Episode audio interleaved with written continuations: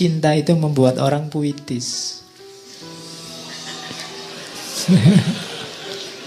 ya kalau tidak percaya yang jatuh cinta itu kan mendadak dia bisa bikin puisi. Ya. Oke. Jadi wong kehujanan pinggir jalan gitu aja kamu berteduh itu kan kalau yang jatuh cinta itu bisa lahir puisi. Tapi yang ndak ndak sedang jatuh cinta kan paling kamu mainan HP apa gitu. Jadi mungkin dua-duanya dia memang punya bakat bikin puisi dan sedang jatuh cinta, lebih dahsyat puisinya. Oke, Laila juga begitu. Laila juga di beberapa bagian Laila Majnun itu banyak juga mengeluarkan puisi-puisi. Meskipun nanti puisi-puisinya kebanyakan lewat surat yang dikirimkan pada Majnun. Itu salah satu contoh Laila juga mengalami kemabuan. Semua yang tampak dari manusia adalah kebencian. Namun cinta telah memberikan kekuatan. Orang-orang mencemooh hubungan kita, sesungguhnya mereka tidak tahu betapa kerinduan yang tersimpan dalam dada. Jadi syair ini lahir ketika orang mulai rame. Jadi ini dua orang, anaknya orang terpandang, pacaran ke mana-mana berdua, tidak bisa dipisah. Jadi gosip di mana-mana. Wong sedang belajar loh, sedang kuliah loh kok yo pacaran kan itu. Itu terus jadi gosip, jadi omongannya orang. Nah, ayahnya Laila itu merasa bahwa ini pencemaran nama baik. Jadi ini meruntuhkan kehormatan suku. Maka untuk tidak timbul masalah terus, tidak jadi bahan omongan terus, Laila ini dipanggil pulang, sudah kamu tidak usah sekolah. Di rumah saja. Jadi dua anak muda yang sedang senang-senangnya, sedang mabuk-mabuknya sekarang dipisah. Dan dimulailah babak pertama kegilaannya Majnun. Jadi waktu dipisah itu mulailah dia nyari-nyari cara untuk ketemu tapi tidak bisa. Mulai keluar banyak syair, tangisan-tangisan. Ke mana-mana yang keluar dari mulutnya hanya Laila. Pokoknya Laila, Laila, Laila. Terus yang keluar dari mulutnya itu. Ini pelajaran sebenarnya dari Nizami kalau kalian memang sedang jatuh cinta sama Allah, akan keluar secara otomatis dari mulutmu nama Allah. Kamu sengaja atau tidak, pasti akan keluar. Kalau itu memang cintamu pada Tuhan sudah tumbuh dalam hatimu. Tidak bisa dipaksa. Mungkin sekali-sekali kamu, Pak saya ingin jadi orang kaya wali-wali sekti itu. Dari mulutnya Allah terus. Mungkin lima menit kamu bisa Allah, Allah. Bariku ya lali. Kenapa? Fondasinya belum ada. Ya tekadmu ada, tapi fondasinya belum. Cinta. Kalau sudah cinta, tidak perlu dipaksa, otomatis. Nggak perlu kamu Pokoknya Pak, setiap malam saya baca sekian ribu kali namanya Allah. Tidak, tidak harus kamu patok begitu, otomatis akan keluar ketika cinta itu ada dalam dirimu. Makanya latihanlah jatuh cinta. Jiwamu biar paham, oh kayak gini cinta itu. Itu yang dialami oleh Majnun. Ke mana-mana yang dia sebut hanya nama Laila. Itu. Jadi katanya Majnun Laila telah dikekang oleh orang tuanya dan orang tuanya mengancam dengan niat jahat kejam. Tiada lagi harap pertemuan. Ayahku dan ayahnya sesak dada dan sakit hati mereka. Bukan karena apa-apa, hanya karena aku mencintai Laila. Mereka menganggap cinta adalah dosa.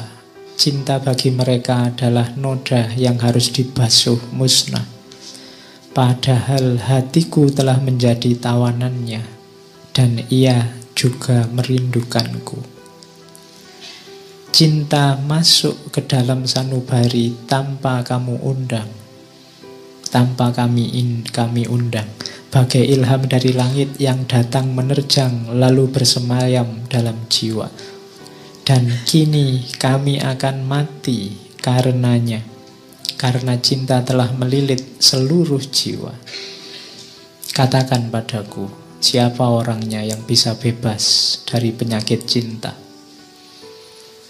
Nah ini majnun. Jadi cinta itu kalau sudah menyerangmu, engkau tidak akan berdaya. Kamu tidak akan bisa menipu dirimu. Kalau kamu sudah jatuh cinta pada sesuatu, kamu pura-pura tidak cinta itu tidak akan bisa. Ya mungkin ditolak, ya mungkin tidak nyambung, ya mungkin dia tidak suka padamu, tapi kalau kamu memang jatuh cinta, kamu tidak akan bisa mengelak. Jadi itu kalimat-kalimat yang majnun cinta bukan sesuatu yang kita undang. Tapi dia datang, masuk dan bersemayam dalam diri kita. Kita tidak akan punah daya kalau sudah datang. Makanya katanya Gibran, pasrahlah. Kalau cinta memanggilmu, kenapa? Tidak akan bisa kamu lawan, kamu tidak akan bisa menipu dirimu. Dan Majnun mati-matian berusaha untuk bisa bertemu Laila. Macam-macam nanti ceritanya di novel itu ada yang dia pura-pura jadi pelayan perempuan. Nanti diatur sama teman-temannya. Teman-temannya juga kasihan ini anak jatuh cinta kok dipisah. Dirancang untuk bisa ketemu. Akhirnya Majnun nyamar jadi anak perempuan. Masuklah ke kamarnya Laila. Ngapain di kamar? Enggak, lo ini ini penting. Di kamar hanya pandang-pandangan. Sama-sama masih saling terpesona. Hanya diam. Coba kamu baca nanti novelnya. Jadi hanya diam, hanya melihat, saling mengagumi, saling terpesona dan tidak tidak ngapa-ngapain. Tidak usah dibayangkan aneh-aneh. Terus nanti ketahuan, terus pergi. Ada juga cerita nanti Majnun ini nyamar jadi pengemis. Suatu ketika dia ketemu ada pengemis perempuan. Kemudian pengemis ini ditemui, tolong semua alat mengemis kasih saya, semua yang aku miliki tak kasih padamu. Jadi dia mengemis untuk bisa ketemu Laila dari rumah ke rumah. Makanya ada ada syairnya itu kan. Duhai betapa besar bahaya ku undang sekedar untuk bertemu denganmu. Ku korbankan segala yang ada padaku. Ku ubah diriku hingga engkau pun tak mengenaliku. Ku ayunkan langkah dengan tetes air mata. Dan setelah memasuki perkampunganmu, ku buang semua tanda yang membuat orang mengenaliku. Kuukat, kuikat diriku dengan rantai baja bagai budak hina, berjalan mengadahkan tangan meminta sedekah. Dan bocah-bocah itu tiada suka melihatku. Mereka berkumpul mengelilingiku, menghardik dan melempariku seperti anjing pengganggu. Jadi dia sudah ngemis, pura-pura jadi orang hina, minta-minta dari rumah ke rumah, dikejar anak kecil-kecil, diteriaki anjing, Tidak masalah, yang penting akhirnya sampailah di rumah Laila. Itu Majnun. Kini aku hadir di dekatmu. Wahai Laila, tak mampu kutahan air mataku. Kasihanilah kelemahanku, begitu berat penderitaanku. Nah, itu Majnun. Jadi hanya dan tidak ketemu hanya sampai rumahnya saja. Yang penting sampai rumahnya Laila. Bisa melihat rumahnya itu sudah senangnya luar biasa. Itulah cinta. Kalau kamu jatuh cinta, melihat sandalnya ada di luar itu senang. Oh iya kan? Wah Alhamdulillah ada sandalnya berarti dia ada di dalam. Nah itu jatuh cinta. Ada cerita yang lain suatu ketika Majnun sampai pura-pura jadi binatang. Iya. Jadi suatu ketika dia lihat penggembala kambing yang itu bisa bebas keluar masuk di tempatnya Laila. Mungkin orang tuanya juga memelihara kambing. Akhirnya apa? Ceritanya Kais merangkak di antara kambing-kambing dan melepas bajunya. Bahkan ceritanya karena yang gembala kambing ini senjatanya kan cambuk. Cambuk itu dipakai nyambui kambing. Antara lain dia tidak sadar yang dicambui si Kois ini.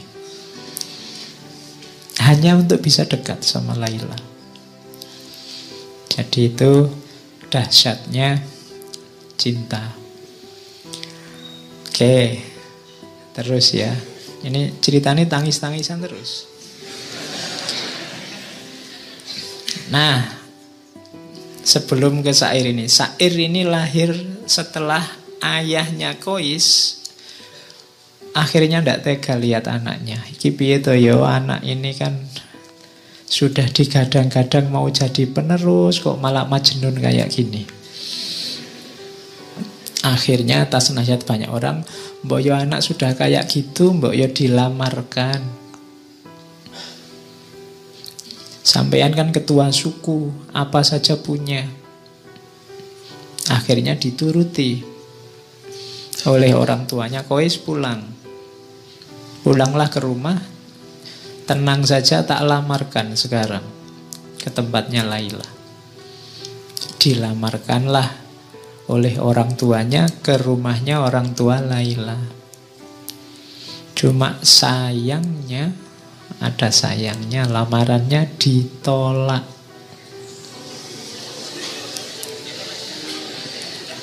Iya. Jadi kenapa ditolak? Padahal ayahnya sudah bilang minta apa saja saya penuhi.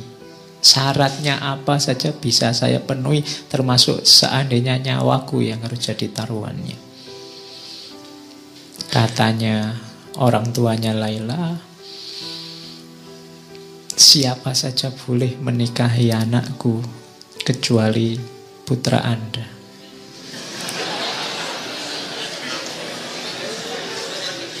Ya. Kenapa? Orang tuanya tidak bisa Mana ada orang tua yang merelakan anaknya dinikahi oleh orang gila? Mana ada orang tua yang merelakan anaknya dinikahi oleh pemuda yang tidak waras? Ya, karena ya ayahnya Laila ya ngerti kegilaannya Majnun meskipun gilanya memang karena mencintai putrinya. Tapi dia tidak mau. Wong Dulu masih waras pacaran saja digunjingkan orang kita malu luar biasa apalagi sekarang. Jadi sudah serius seperti itu masih ditolak. Bisa dibayangkan ya. Majnun yang tadinya sudah merasa agak sembuh, merasa terhibur wah nanti dilamarkan oleh ayahku pasti beres. Tapi kok ya ditolak. Mulai lagi kumat. Jadi, nah ya. Dan dia katanya Majnun rumahku telah menjadi bara api bagi jiwaku.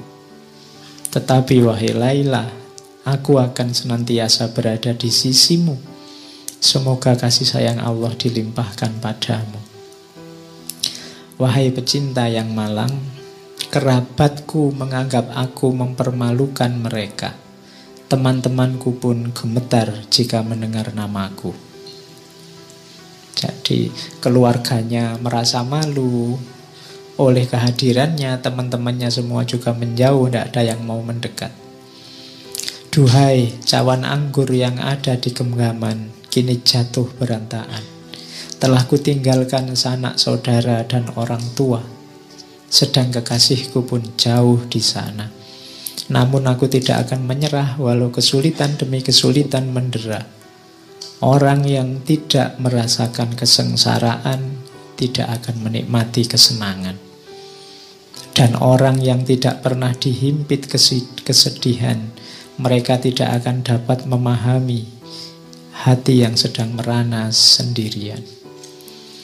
Jadi mulai dari sini Majnun nanti mulai menyepi, menjauh dari keluarga, menjauh dari masyarakat, hidup di padang-padang pasir. Apalagi nanti kemudian keluarganya karena masih mempertimbangkan harga diri, khawatir malu, akhirnya pindah menjauh dari daerah situ ke daerah Najd. Wah, tambah lagi puisi-puisinya Majnun karena dia merasa semakin jauh dari Laila. Setiap hari hidupnya di padang-padang pasir, di bebatuan, di bawah padang pasir, di goa-goa. Uniknya, selain tadi sering dikerubungi orang-orang, hewan-hewan yang ada di sana itu patuh sama Majnun. Bahkan kabarnya sampai anjing, ular, macam-macam binatang-binatang buas itu kalau di dekat Majnun Cina. Jadi cirinya ada Majnun itu biasanya ada binatang buas yang berkumpul di sekelilingnya yang harusnya saling memakan malah tidak saling memakan. Itu itu penjelasannya Nizami untuk menunjukkan bahwa Orang yang jiwanya diliputi oleh cinta, auranya juga aura cinta. Siapa pun dekat akan senang. Beda dengan orang-orang yang jiwanya penuh kebencian. Jangankan ngobrol mendekat aja males, hawanya ndak enak. Iya. Jadi bangun jiwamu dengan aura yang penuh cinta. Bahkan binatang buas pun bisa tunduk, bisa patuh. Kadang-kadang kalau Majnun sedang tidur di tengah padang pasir, binatang-binatang ini yang menjaga. Itu kelebihannya para pecinta. Oke. Ini pelajaran dari Majnun lagi bahwa cinta itu kebebasan. Wahai Laila kekasihku, berjanjilah pada keagungan cinta agar sayap jiwamu dapat terbang leluasa. Melayanglah bersama cinta laksana anak panah menuju sasarannya. Cinta tidak pernah membelenggu karena cinta adalah pembebas yang melepaskan simpul-simpul keberadaan. Cinta adalah pembebas dari segala belenggu. Jadi, contoh paling mudah di mana sih pembebasannya cinta itu? Majnun tidak lagi terikat oleh apa pun selain cintanya. Dia rela kehilangan bahkan keluarganya, apalagi posisinya sebagai putra mahkota, apalagi kedudukannya, teman-temannya. Dia enteng saja melepaskan semuanya. Itu menunjukkan bahwa cinta itu membebaskanmu dari apa pun, bahkan contoh paling kecil lagi, bahkan membebaskanmu dari dirimu sendiri. Cinta membuat orang tidak egois. Kalau masih egois masih belum cinta. Masih egois itu kan masih berpikir tentang dirinya sendiri terus perhitungan apa yang enak, apa yang menguntungkan bagiku. Tapi orang yang jatuh cinta tidak. Makanya katanya Majnun, cinta itu membebaskan manusia.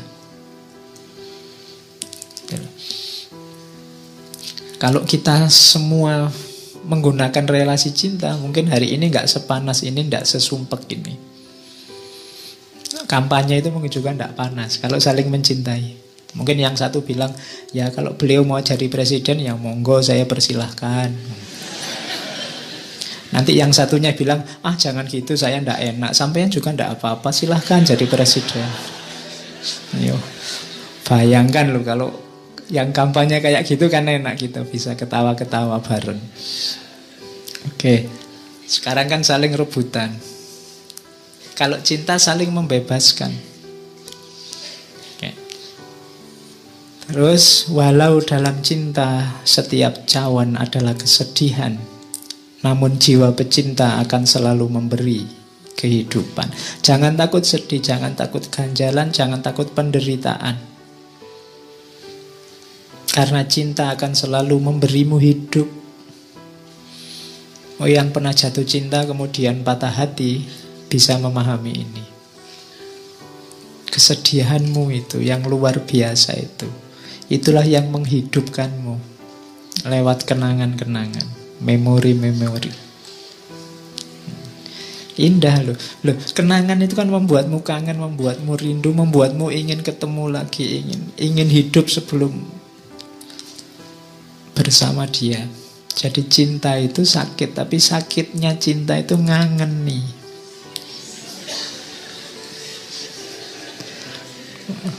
Loh iya kan? Makanya mantan yang paling heboh itu kan mantan di dunia cinta. Kalau mantan mahasiswa, mantan murid itu biasa-biasa aja.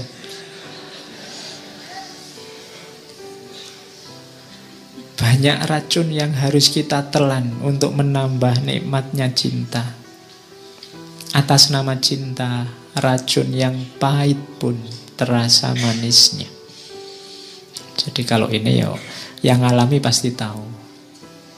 Orang lain melihat itu kamu itu ndak capek, bahwa kamu itu ndak males toh, kamu itu kok mau-maunya toh. Itu kan bagi orang lain itu racun-racun. Apa enak? Apa enaknya? Tapi bagi yang alami itulah nikmatnya cinta. Jadi itu pelajaran dari Majnun. Terus bertahanlah kekasihku. Dunia diciptakan untuk kaum pecinta. Dunia ini ada karena cinta. Percayalah kalau tidak ada satupun orang yang punya jiwa cinta, tidak ada lagi relasi antar manusia yang namanya cinta, dunia ini bubar detik ini juga. Kalau tidak percaya coba saja. Karena orang akan saling mengobjekkan, orang saling memanipulasi, orang saling. Dunia akan bubar. Masih ada. Cinta masih banyak, maka dunia ini masih ada. Ya paling di medsos rame, tapi dalam kehidupan sehari-hari, enggak. Cinta itu masih banyak. Kalau enggak, ya sudah kiamat dunia ini. Oke, jadi itu pelajaran bahwa cinta itu membebaskan. Terus, nah ini dari Majnun lagi tentang pelajaran tentang jarak. Cinta itu paradok. Bila dekat rumahnya Laila, aku merasa terbebani. Tapi bila aku jauh darinya, aku merasa sedih. Sehingga dekat maupun jauh, bersemayam rindu dan gelisah. Saat dia berjanji, cintaku kian menggebu menanti. Saat dia tidak janji, aku mati menanti datangnya janji. Sehingga jauh maupun dekat, hanya dia diangan. Namun, jarak dekat atau jauh belum menyembuhkan apa yang kami rasakan. Sungguh pun ternyata dekat dengannya lebih baik daripada jauh darinya. Jadi ini logika jarak kita sama Tuhan kan juga begitu.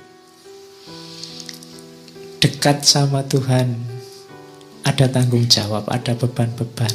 Jauh sama Tuhan itu menggelisahkan. Kamu mungkin agak ngeri-ngeri, Pak kalau saya dekat terus sama Tuhan nanti buka HP harus hati-hati nggak boleh buka yang gitu-gitu. Nanti bohong dikit nggak bisa, sholat harus tepat waktu, puasa harus sholat tahajud. Kok rasanya berat ya Pak? Dekat dengan Allah, dekat denganmu, membebani. Tapi jauh itu menggelisahkan. Waduh kok jauh ya dengan dari Allah nanti jangan-jangan dapat murkanya jangan-jangan dia Allah tidak berkenan tidak ridho itu paradoknya cinta. Dekat sama yang kamu cintai itu kan kamu merasa terbebani, aku harus membuat dia bahagia, aku harus membuat dia nyaman. Jangan sampai dia tidak berkenan. Lebih sumpek, tapi jauh, lebih sumpek lagi kalau jauh. Biayanya lebih banyak, menghabiskan kuota pulsa. Belum lagi marah-marahan saling curiga. Sini ngomong maksudnya untuk menghibur, sana membacanya dianggap marah-marah. Wong ya tulisan itu kan ndak ada ekspresinya. Nah itu kan jauh, jauh menggelisahkan, dekat memunculkan beban. Tapi tenang saja Laila, cintaku ndak hilang meskipun kamu jauh. Padahal sebenarnya lebih enak kalau kamu dekat. Nah, itu pelajaran selanjutnya dari Majnun tentang jarak. Ini nanti pelajarannya banyak. Kamu malam ini diajari orang gila. Ya. Jadi karena mungkin kalau orang waras susah ngajari cinta, orang waras kepentingannya banyak. Melakukan apa-apa sering tidak tulus, beda sama orang gila. Apalagi gila karena cinta. Oke. Jadi itu pelajaran selanjutnya tentang jarak. Pelajaran selanjutnya itu syairnya terkenal sekali. Amurru alat diari diaro laila Uqabbilu dhal jidar jidar Wama hubbud diyar syahfana kolbi Walakin hubbu man sakanat diyar Jadi Majnun ini Hobinya apa? Kalau pas sepi tidak ada orang, dia mengendap-endap datang ke rumahnya Laila, nempel di dinding terus menciumi dinding rumahnya Laila. Oke, berarti kamu tadi yang terpesona oleh sandalnya ya berarti menciumi sandalnya. Ya. Jadi aku berjalan Amurru alat diyar Aku berjalan melintasi rumah Rumahnya Laila. Terus kucium dinding itu Kucium dinding itu. Semua sudut-sudut rumah Dinding-dindingnya diciumi. Cinta di dadaku bukanlah untuk dinding rumah Namun cinta pada siapa yang tinggal di dalamnya. Ya. Oke. Okay. Ya Ya kalau tidak tahu rumahnya ya nanti dinding kampus.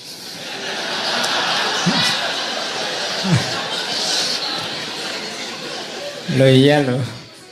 Jadi kalau pas lagi kuliah itu kamu bisa nyiumi dinding. Nanti kalau ada dosennya lewat ngapain? Saya tidak menyiumi dinding ini tapi yang sedang kuliah di dalam nah, gitu. Oke. Ya. Jadi apa? Ini pelajaran dari Nizami.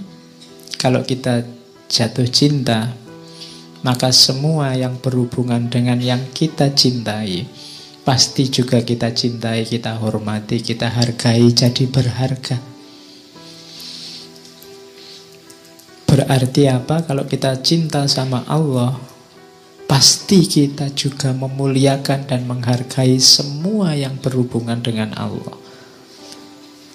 Apakah itu manusia, apakah itu binatang, tumbuhan, alam semesta. Konsekuensi dari mencintai Allah pasti mencintai semuanya karena dalam semuanya ada tanda-tanda kehadiran Allah. Temboknya Laila adalah tanda adanya Laila maka semua orang, semua makhluk harusnya juga kita cintai. Kalau orang ngaku mencintai Allah tapi masih ada yang dia benci di alam ini, padahal semua yang ada di alam semesta ini adalah tanda-tanda kehadirannya Allah, berarti sebenarnya dia belum terlalu cinta. Jadi cinta pasti tidak menyisakan kebencian apa pun. Kalau itu cinta pada Allah, tidak mungkin kita ada benci pada apa pun yang bukan Allah. Karena yang bukan Allah itu kan juga berhubungan dengan Allah. Jadi ini kisah ini pelajaran dari Kois bahwa semua yang berhubungan dari Laila adalah manifestasi kehadirannya Laila. Dia hormati, dia hargai, dindingnya dia ciumi.